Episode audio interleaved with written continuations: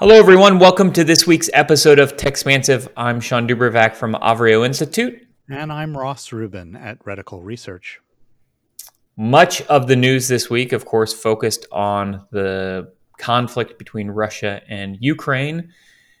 Uh, we've seen a lot of news around uh, how this impacts the, the tech industry. First and foremost, we, we certainly saw commodity prices skyrocket in some instances in advance of this.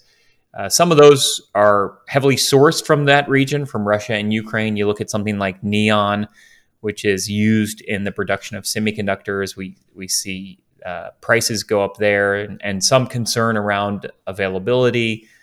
Um, you saw, but you saw commodity prices go up really a- across the board as companies began to price in some of the geopolitical uncertainty and and look at how it would impact their supply chains.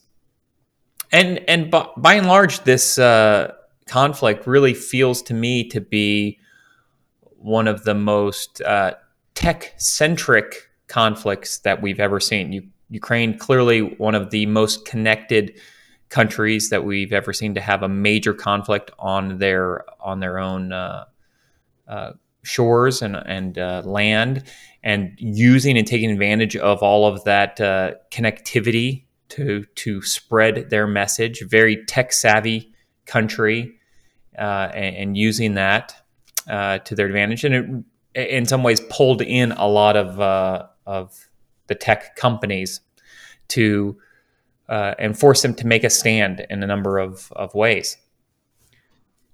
Yeah, we've certainly seen uh, a lot of reaction from many of the companies in different sectors of the tech economy. Uh, certainly on the social media side, Shawn, as you mentioned, a lot of the social influencers and ordinary citizens, of course, who have been a big part of this story, have taken to the various uh, services to explain what's going on, show what's going on, show all the damage that's been occurring in the country, highlight some of the victories that uh, they have seen domestically against uh, the Russian forces, and uh, and also take advantage of what seems to be the most unified block against uh, misinformation that we have seen ever since the initial Cambridge Analytica scandals in terms of Twitter, Meta, YouTube, uh, TikTok, uh, all taking moves, Apple in terms of uh, its App Store, all taking measures to remove the ability for Russian owned state media to spread uh, its its side of the story uh, out outside of Russia. Uh, you've also seen some of the major tech suppliers, such as Microsoft and Intel, announcing that they would be cutting off uh, supplies to uh, Russia, and it's less clear what the impact of that is going to be. There was a story, for example, recently about Yandex, the giant Russian search engine, saying that even with such sanctions, it would be able to continue providing services for 12 to 18 months. Uh, we certainly hope that uh, this conflict is not uh, in in the in, in the in the state that it's in uh, 18 months from now. Uh, but uh, but in, in any case, while Russia is, I believe, the 11th largest economy in the world, it really does not represent a huge piece of the revenue pie for many of these companies. And so uh, they have been able to implement these restrictions without necessarily uh, taking uh, a lot of the repercussions financially for doing so. One interesting wrinkle are these reports that the US is pressuring Chinese companies to, uh, particularly ones that do business in the United States, to honor the sanctions that are being imposed by by us and, and by the Western European countries, uh, including SMIC, uh, the semiconductor fab company, which, uh, as we were saying before the show, probably won't have much impact given how China centric its business is. But uh, another interesting one is Lenovo, which, of course, is still a major number one PC supplier globally uh, and very active in the US market, uh, particularly in government sales, selling to the Department of Defense. And uh, this would represent really the first time that I've seen that the US expands its pressure on a Chinese owned company in the tech infrastructure space beyond Huawei and ZTE, beyond telecom infrastructure, because while the government has long banned sales of handsets uh, from Huawei in the US, for example, it has been okay with other Chinese companies such as OnePlus, uh, TCL, Motorola, which is a division of of uh, which is a division of uh, of Lenovo, continuing to sell. In fact, you know they're they're a very significant part of the U.S. market. Uh, so so this is you know this could be interesting if it if it starts to spill over uh, and raises the spotlight on what other Chinese-owned tech companies out of telecom are doing with respect to different approaches uh, when it comes to the U.S. and its allies perspective uh, on the on the invasion versus China's uh, perspective on the invasion. It, has been very easy. It it appears for the most part for the U.S. based tech companies to restrict sales in Russia. And to your point, Ross, they're they're it's not a big market for them. Politico reporting that uh, Apple Amazon, Meta, and Google could all cut out all of their sales to Russia and, and only see a decline of 1% to 2% of their uh, obviously multi billion dollar revenue. So it, it's unlikely that, um, it, you know, that that was a hard um, decision for them to make financially. And in some cases, you, you saw Apple announce that they would stop selling devices in, uh, you know, in Russia massive swings in the exchange rate meant that prices for iPhones actually dropped about 40 or 50% in Russia because they were, were priced in fixed terms. So Apple had to do something. They either had to raise the price in uh, in local terms or they had to just stop selling it. And at the same time, how you would actually have it paid for with the, the uh, the um, restrictions around Swift and some other things that that have been uh, in, implemented and might still be implemented um, make doing business there more difficult for U.S. businesses, and so it was easier to just to rest- restrict all commerce there.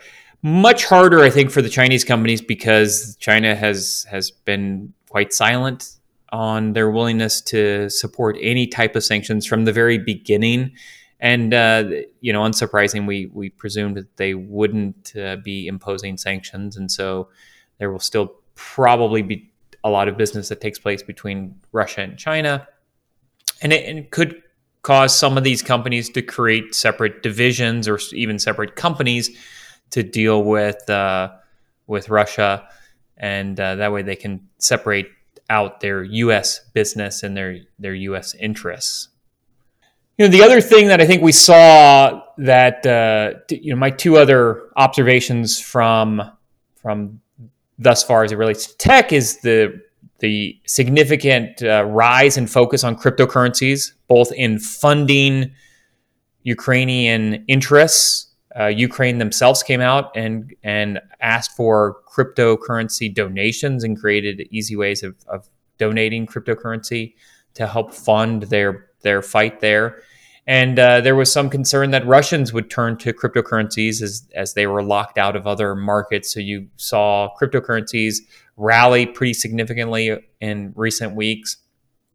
And to me, the other uh, you know final observation that I thought was really interesting was how because this this conflict has been playing out in the public domain in those tech environments on places like uh, like Twitter you've really seen it create some instant experts, people who had domain experts on, say, military equipment or supply chain management or uh, you know Soviet Union politics. Like th- those individuals saw that expertise come in to uh, to play here, and they were able to take some of the images coming out of Ukraine and interpret them for the lay audience and and really develop some really strong some strong followings and really share a lot of that that uh, domain domain expertise. So that to me has been really interesting to see how Twitter has been able to surface these individuals who in the past would have been able to interpret a photo and share that, but only within their own circles. And now they're able to share that with hundreds of thousands of, of listeners and viewers who are seeing that information play out in real time on social networks, especially Twitter. So uh, I, it has redefined what global war looks like in the age of of a digitally connected world. Uh, switching to something uh, a little lighter and um, closer to home. And closer to home. Uh, Amazon, we saw several announcements from Amazon this week. Uh, first and foremost, that they are launching Luna to everyone. So, Luna is their gaming platform, with, which was announced in the fall of 2020. But since then, has been only available to a limited number of customers through an early access invite only uh, uh, program. Uh, today or, or, this week, rather, they opened up Luna to everyone. And so that's a, a big shift in uh, their ambitions to provide a cloud-based gaming platform to the world. And we and we've had a lot of uh, really interesting gaming news in recent weeks as we've seen a number of of publishers uh, be acquired.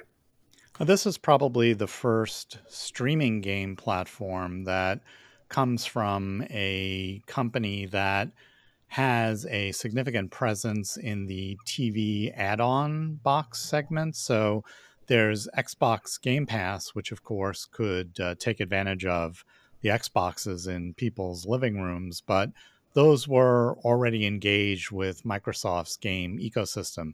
Here's an example of a relative newcomer to the game uh, streaming game ecosystem, and right away they can take advantage of the Fire TV sticks uh, that are very inexpensive uh, and can connect uh, easily to a television and get a controller, and you're pretty much in business with uh, with Luna.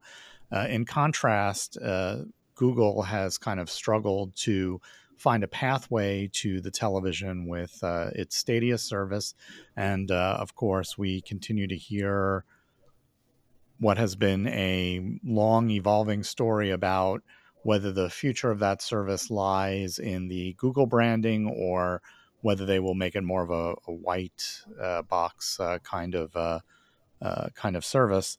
The other uh, interesting element of it is that, uh, true to Amazon's playbook, they are providing some free games available to Prime members. So if you're a Prime member, I think you can take advantage of four games available during the month of March. These are going to rotate around. Uh, and uh, I think this is really an important marketing opportunity for the streaming game services because particularly when you look at something like uh, NVIDIA's uh, GeForce Now, which has been a very popular service and they've offered a free tier. But for most of the games on that service, you have to go out and buy the physical game. I mean, you can buy it from digital. No, I'm sorry, I shouldn't say physical game. You have to you have to own the title, so you can buy it from Steam. You can buy it from EA. You know, there are there are a number of sources from which to to purchase the game.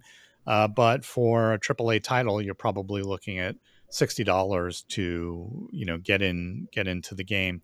Uh, whereas this really allows you to see how well it works for you. Uh, and I mean, GeForce Now does have a free to play tier, but uh, this is really puts it right in front of the user. So uh, Amazon moving into uh, a, a, new category. Uh, and a contrast to what we have seen from them on the physical retail front this week, uh, Amazon deciding to close down some of its initial physical retail forays, uh, in particular, Amazon Books, uh, which was its first broad retail foray, physical retail foray, and uh, Amazon's uh, four star stores, which was kind of an eclectic mix of merchandise. Uh, I always thought that the four star designation really didn't mean much because if you've spent much time on Amazon, you see that a great many things have four stars or or more, so it really didn't act as uh, as much of a, a, filter. But but in any case, uh, these moves come as the company focuses more on uh, groceries, uh, in particular the competition with Walmart, uh, and uh, also we saw that they have opened the first Whole Foods in Seattle that includes their Just Walkout cashierless technology that they pioneered with the Amazon Go stores, which uh, which seem to be safe uh, at least now in terms of the closing of the uh, smaller uh, square footage stores. So they're clearly going to be moving forward with this. Uh, maybe they implement it in Whole Foods mini type stores. Uh, Shawn, we were talking a little bit before the show about the role that Amazon Go could continue to play, uh, particularly as Amazon, for example, builds out its uh, its pharmacy story. Uh, but uh, but in any case, a changing of the physical retail landscape for Amazon. What we also see is Amazon's willingness to change their strategy and then to implement that very quickly. So they're uh, in all counts, uh, closing about 68 stores ac- across these different brands, and it shows that they they tried something, they experimented with it, they have determined that the the cost of maintaining the store isn't driving sufficient revenue from the stores, but also arguably isn't driving enough revenue from the the platform. And so they've decided to, to close these stores. As you noted, Ross, it could be that they will reallocate some of these goods towards Whole Foods or Amazon Fresh, some of the, the storefronts that they are, are working at on groceries. And grocery stores do carry a, variety of non perishable goods. Those will all be uh, inevitably Amazon or, or Amazon merchandised, you know, goods, Amazon chosen goods. So you you'll probably be able to buy a Kindle at at the uh, Amazon Fresh stores. They did experiment with uh, selling Echo devices at Whole Foods, so you can imagine that uh, they they will uh, look for those cross um, promotions and and driving users to the platform who come into the store. Uh, like you like you noted with pharmacies, that becomes a really interesting model because Whole Foods doesn't have fixed pharmacies in them. And and I thought that made Whole Foods a much more attractive grocery acquisition for Amazon because they had uh, been building out their ability to do pharmacy deliveries and, and, pharmacy orders online. And and I think Amazon really thinks about these things in terms of supply chain. You go back to uh, Ukraine, Amazon was one of the the companies that really hasn't been, I would say, very outspoken about the the conflict. They did say that they were going to uh, lend their logistics expertise. So that that you know again highlights the the point of view that Amazon is often taking with these these things, and uh, when they think about like how are you going to use your logistics, I could see them doing pharmacies from a central location, driving the deliveries out to the stores, and you're doing pickup in the stores, but they don't actually have a pharmacist on hand um, now that that may or may not work. Often people want to talk to a pharmacist, ask questions of, of the pharmacist about certain medications.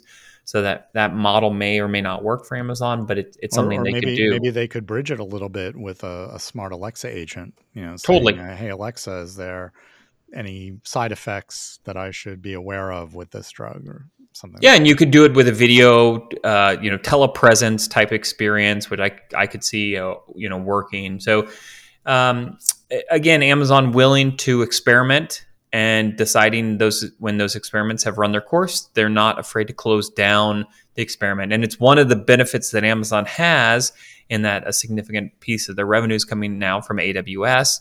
So it can fuel these experiments in, in other places. And Wall Street has always given Amazon a very long runway for these type of experiments. And they have uh, again shown their commitment to close down the experiments when they don't seem to to drive the results they they want.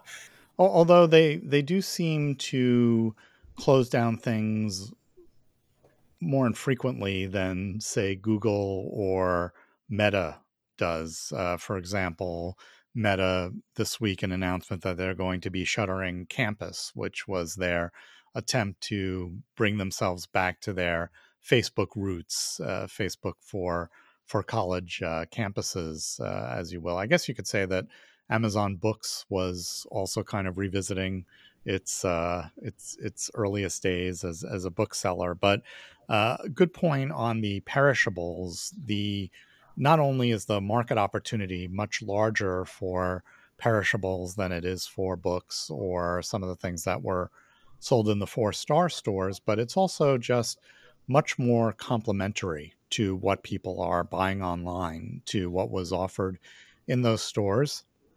And uh, to your point about AWS and the difference that that has made to Amazon, you could also note that when Amazon began rolling out these uh, the, these smaller form factor uh, stores, there was a lot of focus on expanding distribution, getting closer to the customer. Even though uh, Whole Foods, there aren't as many Whole Foods as there are, say, 7-Elevens or Kohl's or you know some of the other companies in the uh, Amazon orbit. The a- Amazon is that that's not as important uh, for Amazon as I as I think it once was. They're pursuing other ways to close that that distribution gap uh, and that last mile strategy. They have a lot of them now. You know, there's there's lockers, there's return the return agreements through the UPS store and Kohl's. There's of course the things that they're working on in terms of uh, delivery by robot and their electrified fleets and Amazon Flex. So getting short shortening the distance between uh, their their warehouses, their distribution centers, and the consumer really isn't as uh, much of a challenge as as it may have been in 2015 uh, when it first rolled out Amazon Books. Well, and I think what's interesting is some of what they're hoping for was serendipitous d- discovery and and you know serendipitous purchases where you walk into a store to buy a gift card for someone or a, or a you know a quick gift for somebody when you don't have time to order it and have it delivered and you pick up something else or you see something else that you might want and you order it and uh, arguably was tough to run a brick and mortar store during a pandemic when people aren't necessarily going into the store and the, the uh, traffic around their online presence was growing. At, at, the same time, you have seen them make a commitment in the last couple weeks to open up their new fashion store. They're uh, opening the first one up in LA where they'll have curated outfits that you can see on the on the show floor, and then you essentially scan a QR code. Your sizes end up in the the dressing room. You can try them on. You could have them probably you could order them directly from there and, and have them shipped uh, to your you know to your home. So you are seeing them continue to experiment with brick and mortar uh, re- retail locations. Now they're just going in a slightly different direction. But uh, but another very good example of a category that is more complementary to what they're doing online versus redundant. Yep. Yeah. Great point. Uh, in the final Amazon story, we saw that they moved to force the FTC to make a decision on the MGM deal. That MGM deal has been uh, lingering for a little while.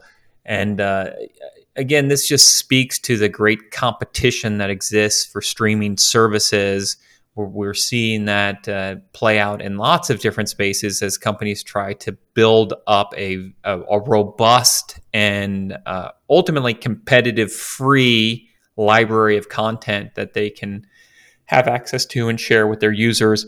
Um, this shift has been playing out for a while. Obviously, Disney Plus pulling in all of their content, bringing it home and off the streaming platforms has been uh, somewhat disruptive for for some of these uh, you know these platforms, and um, uh, so Amazon really pushing the FTC to make a, a, final decision so that they can move forward on that deal. And Disney Plus showing no signs of slowing down in terms of their user acquisition efforts. They have announced that they're going to be adding an ad supported tier which will presumably lower the price of the subscription. And that will bring Disney Plus in line with Hulu, its other property, which has long had a ad supported tier and also most likely allow Disney to offer its triple play combo of Disney Plus, Hulu, ESPN Plus, which they have been pushing very aggressively uh, for for a lower price and potentially lockout competition. Do you think that we see them take this ad supported idea to some of their other platforms like ESPN? You, yeah, you I think it would make ESPN. a lot of sense for ESPN. Sure. Yeah, that could be very interesting. It also changes the business model of Disney Plus, where they will become a much larger broker of of advertising segments. Um, not a, a, space that they've necessarily played in a lot, so they'll you know be a more active you know participant there. But uh, I, I, really like what Disney Plus has done with their franchises as they've built out break off shows and and um, different things in the Disney Plus and really gained a lot of traction there. But I, I think it also raises the question of you know, certainly on Hulu today, the ad supported tier is by far the most popular tier. So, as a lot of these Disney Plus renewals come up, will a lot of these folks migrate to the ad supported tier? And I would not be surprised at all if, if they did, um, even though one of the the differences between the two services is that Hulu is primarily uh, television content and Disney Plus is primarily movie based content where the ads might be a bit more annoying, but uh, certainly tolerable and something that I think a lot of consumers will be happy to take on in exchange for a, a lower subscription price. Yeah, well, and actually, what I think Disney Plus has really done a lot of lately is build out beyond just the movies. But to your point, Ross, uh, if you're subscribing to Disney Plus for the movies, then you might not be willing to switch to that ad supported uh, platform. You may want to pay to not have uh, commercials interrupt your your movie, as opposed to if you were streaming a you know a series of episodes back to back, you wouldn't mind advertisements interspersed in that. So it will be interesting to see how that that breaks out. It, clearly, Disney has done some uh, some user engagement on this to try to figure out how people will will use the platform and who will switch. And this week we also saw a lot of other content deals uh, and announcements. Netflix announced that they were going to acquire Finnish mobile game developer Next Games for $72 million. They specialize in uh, entertainment franchises such as Stranger Things. Netflix clearly has game ambitions, and they also have a, a, number of franchises that they want to take advantage of there. So bringing that in house, uh, which follows a, a, long series of acquisitions that we've seen brought in house. Microsoft acquiring Activision, Blizzard, uh, Sony, you know, making acquisitions as well. So there there seems to be uh, a, a run on game studios, and I I could see why Netflix would go out and just bring it in house for fear that it gets acquired by someone else. And then they have to go out and find a different provider for their entertainment franchises instead just locking up that resource so that they can ensure they can continue to deliver games for their for their underlying franchises. And then we also saw Epic Games acquiring Bandcamp. Uh, the announcement, at least for now, was that Bandcamp will continue to operate as a standalone marketplace and music community. I think it's a very interesting intersection for Epic, which has made a big splash in doing virtual concerts in the Fortnite environment. And we, we've seen how uh, valuable that has been for some of those artists and, and some of those artists seeing big spikes in their Spotify downloads and streaming after performing in Fortnite. Bandcamp has paid nearly a billion dollars to artists and, and labels, so they're a, a, platform that helps these artists monetize their content.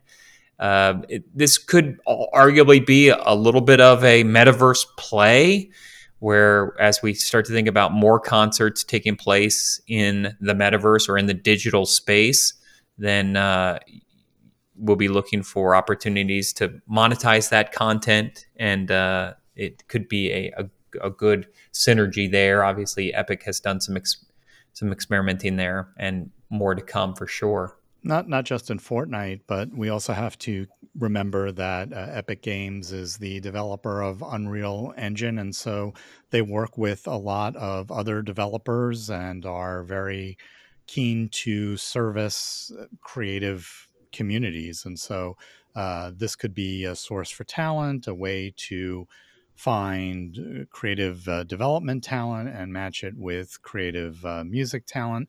And also, I would say I, I, don't think we can overlook the idea that this is just uh, another way, particularly Shawn, as you mentioned, the payouts uh, that uh, Bandcamp has offered to musicians. What what other company can we think of that's uh, paid out a lot to musicians uh, over the past decade or so? Certainly, Bandcamp, uh, not on the scale of iTunes or Apple Music or anything like that, but another another piece uh, of, of the puzzle in terms of the the company's uh, move away from dependence on Apple and potentially greater uh, competition with Apple.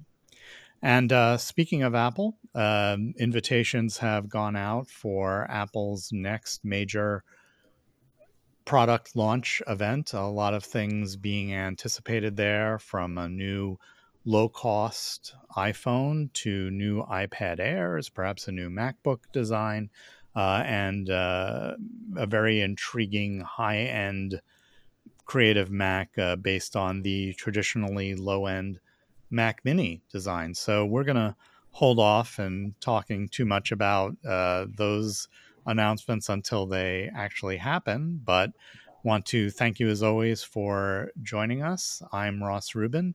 You can find me on Twitter at Ross Rubin. And I'm Shawn DuBravac. You can find me on Twitter at Shawn DuBravac.